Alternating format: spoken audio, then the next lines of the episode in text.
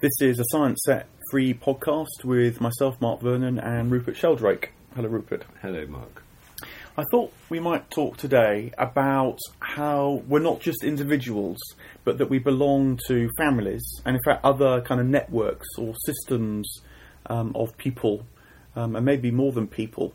I've become interested in this uh, quite recently because um, I've started doing workshops using a modality called constellations um, which is a way of trying to explore not just people's intrapsychic life, which we do in psychotherapy, um, but also how um, their wider networks of connections um, have an impact upon them as well.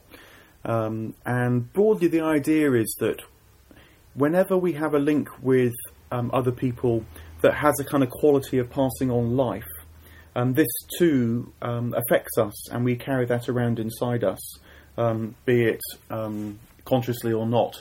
Um, so the most obvious place that happens is with families um, that we can carry on um, problems or indeed gifts. Um, it works both ways, I think, um, from previous generations. Um, but also, it can happen in other networks where there's a kind of liveliness. So, for example, in the workplace, especially in very creative work, where there's a kind of spirit alive in the organisation, you might say. Um, similarly, too, you get networks uh, forming and people get caught up in that spirit, um, and it both enables but also can disable what they can think and experience or the problems they have. Um, so I, am very interested in this because it, it, has this rather expansive um, sense of what it is to be human, which I think can be a very good counterpoint to the otherwise rather isolated sense that people can have of themselves, and then they wonder, you know, why what, what's going on with their connections and why mm. they hmm. feel they have problems that aren't somehow their own. Mm. You, you come across this? Oh yes. Well, my wife Jill Purce uh, is, practices family constellation therapy, and I've been to quite a few sessions myself with Jill and with Bert Hellinger, the German uh, founder of this particular form of working with families, um, and also with other practitioners in, in, in this area. Um, what struck me the first time I went to one of these with Bert Hellinger in London uh, was how the whole thing looked like a morphic field of the family, my own theory of morphic fields, the way in which parts are bound together in a larger whole, uh, sort of took shape before my very eyes.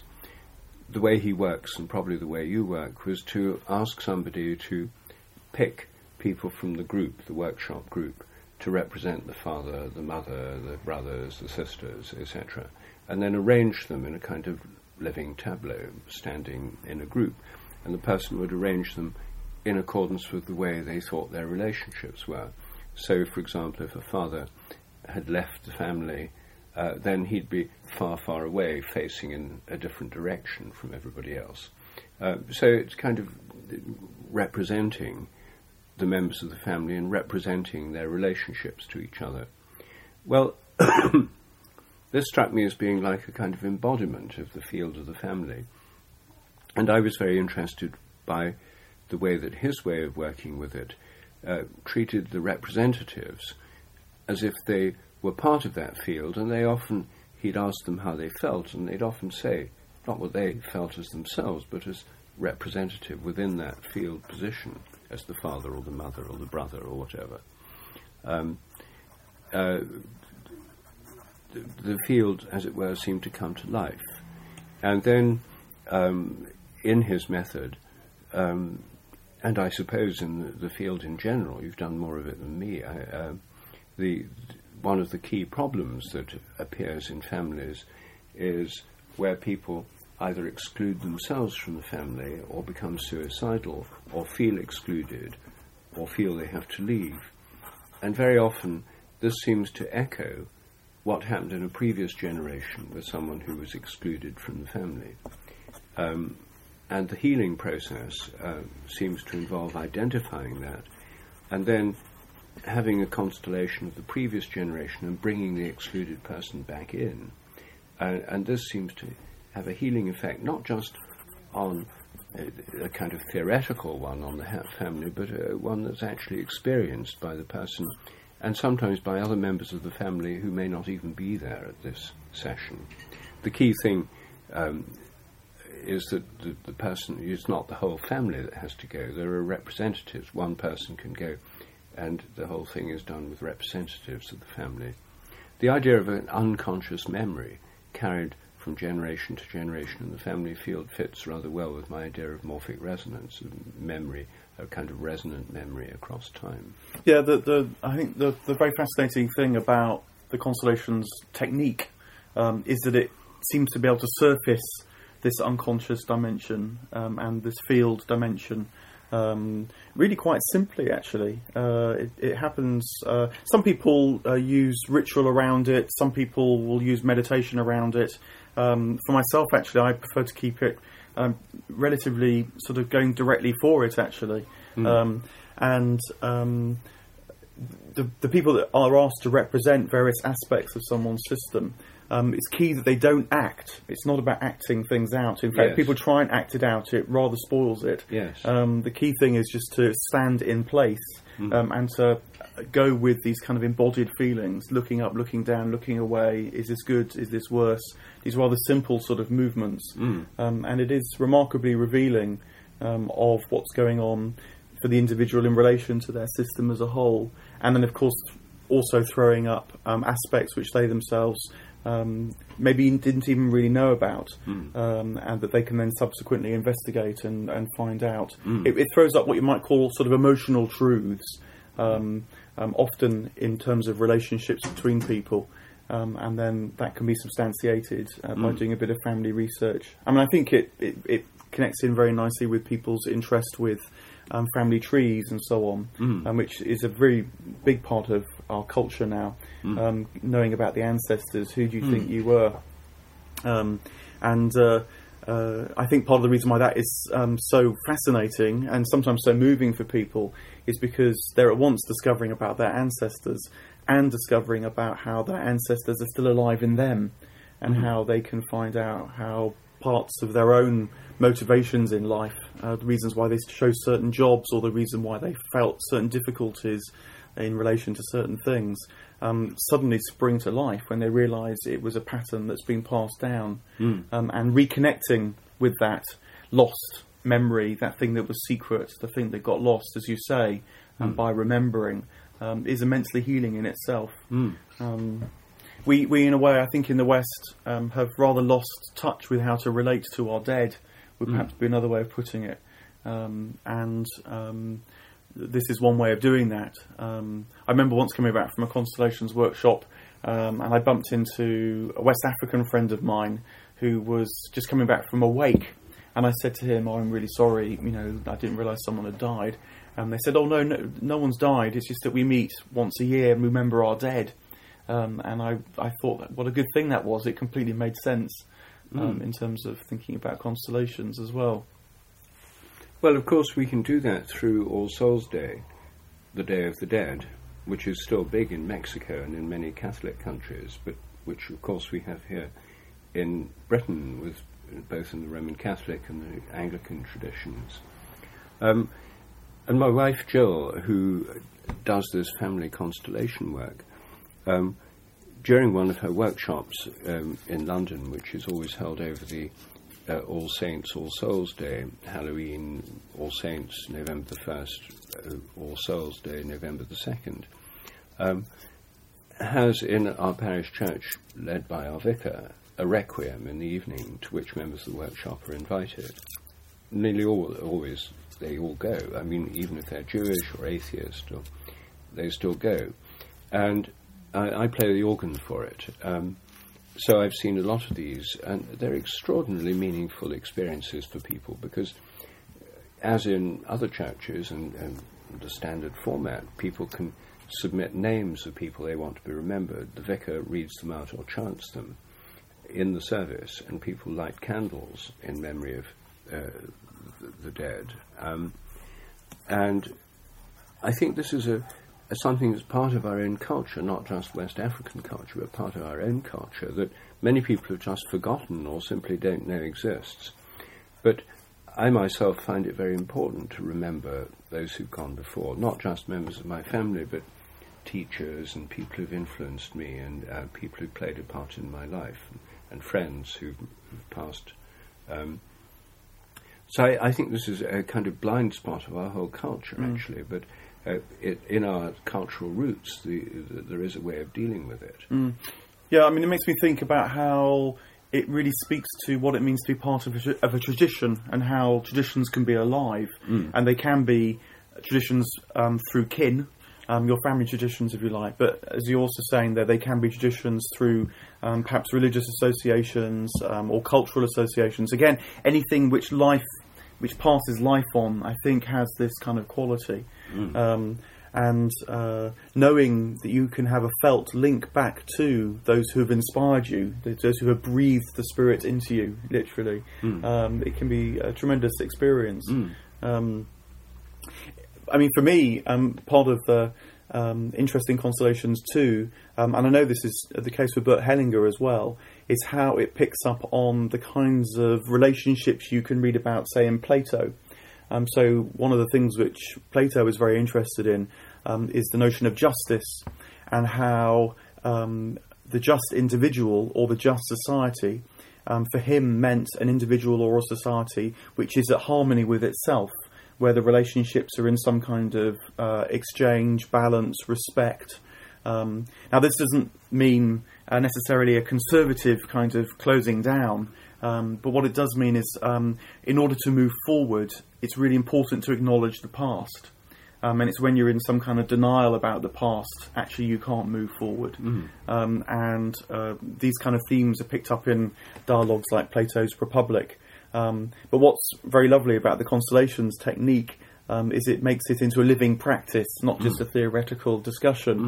Um, but you can read these principles sort of on the page of Plato, and then you see them worked out um, in terms of uh, people's own movements and shifts Mm. in relation to their own systems. Um, so it's, a, it's an immensely rich practice, actually. I think that can link, you know, in one way to traditions about the dead, um, traditions about in ancient philosophy as well. Mm. And do you find, since you've practiced psychotherapy with individuals and with groups and this family context, do you find it more effective or just doing something different? And what's your own experience of the results? Yeah, I mean, I think personally there are links. Um, I know there's a debate about this in the constellations world at the moment, but I personally think there are links. Um, in psychotherapy, there's an area of uh, sort of modelling the inner world, which is known as object relations. It's a rather clunky phrase, but the idea is that within us we have sort of subpersonalities um, that are kind of alive and that they have their own dynamic and their own set of relationships. And what can cause people trouble in life is when these inner relationships are at odds or in conflict with one another. Um, and I think one way of thinking about constellations is that it externalizes that inner kind of dynamic. Um, and I think that particularly makes sense when you think that a lot of these inner personalities will be the internalized um, parents, for example, an internalized version of the mother or the father. And then, of course, because they've got their own internalized relationships too, that goes back to grandparents. Um, so you might say we're not just one person, we are a kind of um, an attempt to bring together all that has happened to us through our extended families, um, and then the same could be the case for our cultures as well. So I think this area of object relations um, offers a way of um, linking psychotherapy with the constellations view. But I think the other thing, a more practical thing that is really important to bear in mind is that although in a constellations workshop um, you can have a new felt image of what's possible for you, or a sense of something shifting, something being resolved, um, and that can happen, you know, in the course of a day-long workshop, and that's valuable. I think it still takes time to really work that through and integrate it into your life, um, because, um, as it were, prior to therapy, you'll have invested a lot of time, knowingly or not, uh, building up a personality um, that's either trying to welcome things in or hold other things at bay. Um, so, conversely, when you have a new realization about your life, about your system, um, it takes time to build that in to uh, to start to really live from that new place. Um, and I think that long-term psychotherapy, um, part of its um, genius, you know, meeting regularly once a week, for example, um, is that it gives people the space over time to really build in that new possibility, um, so that the long-term benefits, and this is now proven um, evidentially as well. Um, one of the good things about psychotherapy is that um, the benefits of it last very much in the long term. You know, we're talking decades down the line now. It's been shown, um, as well as just in the instant getting a sort of sense of relief. Um, so personally, I'm really up for trying to work out how these things can work together, Mm. um, and and finding ways of integrating them together. Mm. Do you think that, the, I mean, you started by talking about other kinds of social groups, not just families, but presumably something like this could also work with, say, football teams. I don't, have you ever worked with football teams? or- Not football teams, but I have seen it work with co- with organisations. Mm. Um, so you set it up slightly differently. Um, the, as it were, sub-personalities in the or- organisation. Um, they may be actual people, like for example, founders um, in organisations where there are very fa- powerful founding figures. They tend to have a big impact upon the organisation and upon the life of the organisation.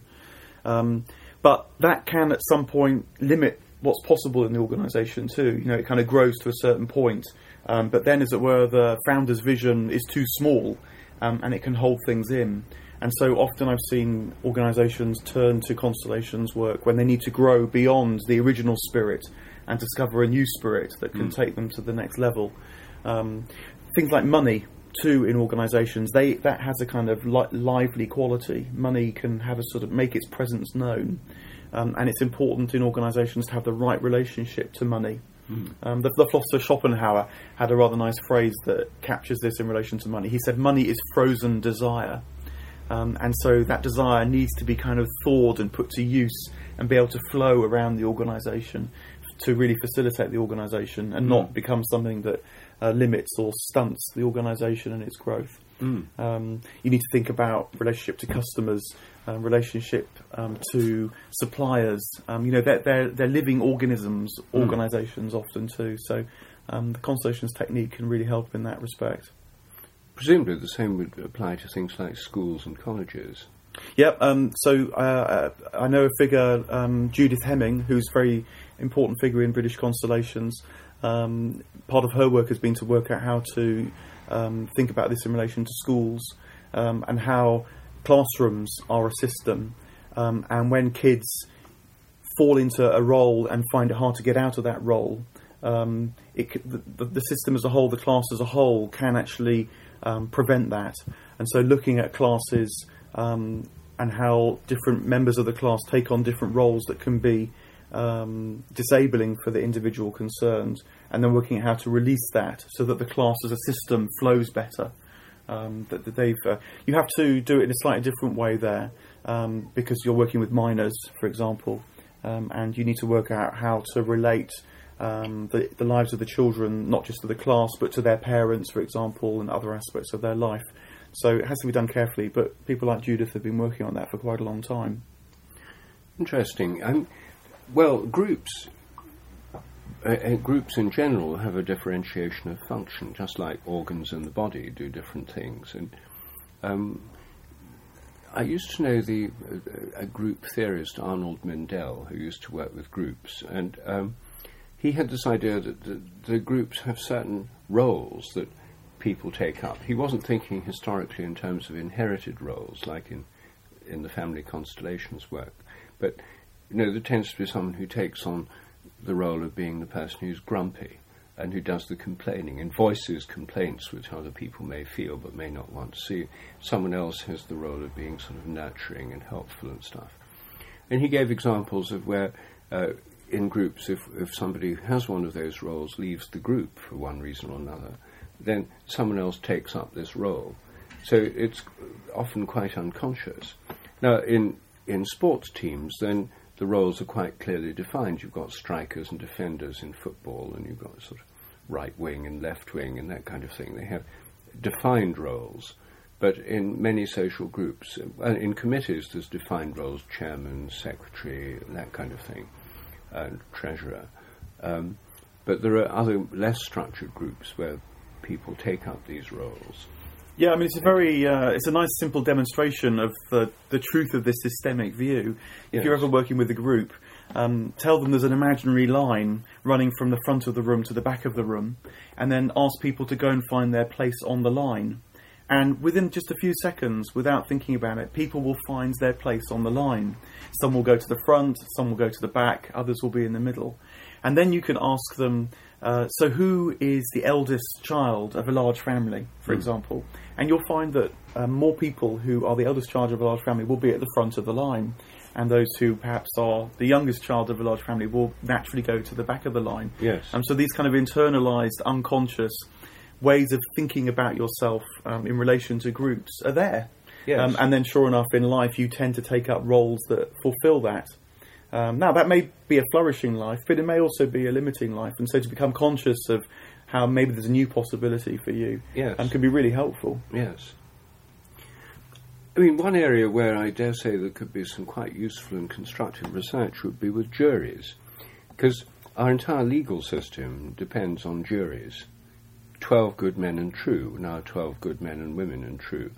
Um, and um, these are randomly selected people who are put together in a room and then are asked to select a foreman.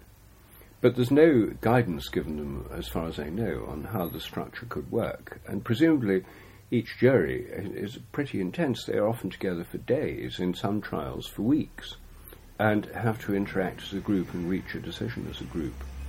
And I don't know whether anyone's ever done any research on the dynamics of juries, but this would be, it's almost like a scientific experiment where you put together people selected at random in a room with a role they're told they've got to have a foreman, um, but otherwise um, it's left to them to sort out the dynamics.